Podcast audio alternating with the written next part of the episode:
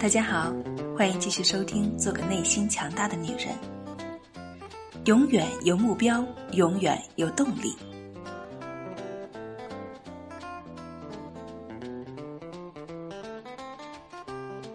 尼克亚历山大从小在一所孤儿院里长大，那里的伙食粗略，孩子们在那里总是吃不饱，就是在饿肚子的时候，也要从早上到傍晚的不停工作。尼克最大的梦想就是能够上大学。小尼克非常聪明，可以说是一个神童。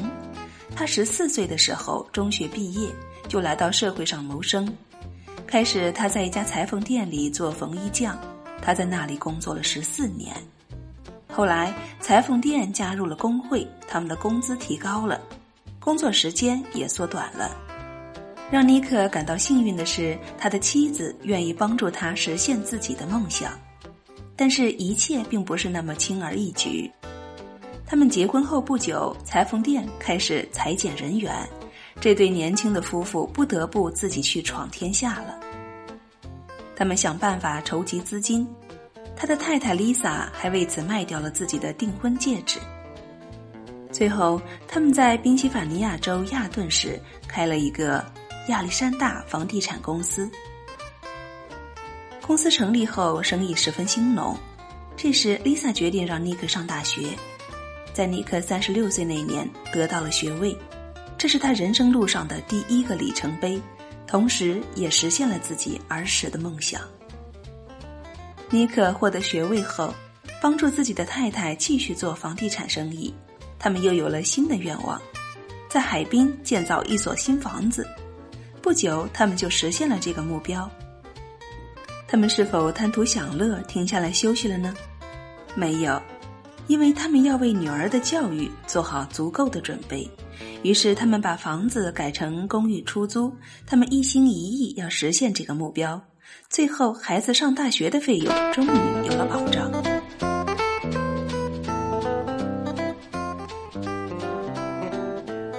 目前，亚历山大夫妇在为自己的退休保险金努力奋斗。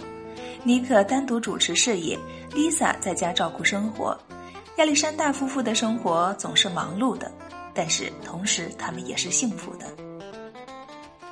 肖伯纳曾经说：“我厌恶所谓的成功，因为这样的成功意味着再也没有事情可以做了，就好像是一只雄蜘蛛完成了受精，只有等待着被雌蜘蛛杀死。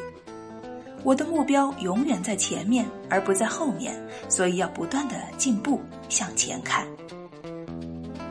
许多人的一生中没有明确的目标，他们生活单调，醉生梦死，做一天和尚撞一天钟。相反，那些在人生中有明确目标的人，就是在警觉的等待着机会。一旦机会出现，他们会紧紧的抓住它，获得很多收获。如果要制定长远的计划，最好是把五年作为一个阶段，这样便于管理和实现。你可以这样来制定计划：杰姆要在五年之内获得大学学位，准备着提升；他要在十年之内晋升为小主管等。一位太太说：“我希望我的丈夫永远不要感到满足，不要停下他进取的步伐。我们这五年的生活中，每年都会为一个目标去努力。首先是他的学位，其次是进修课。”然后是谋取一个自由投稿的工作，现在则是他的事业。如果有一天他对我说他已经满足了，那么我们的蜜月也就结束了。无论你做什么，只要牢牢记住自己最终的目的，就会获得无穷的动力向前进。实现一个目标之后，马上再为自己订立一个新的目标，这就是成功的要诀。人生的意义就在于不断的追求新的目标。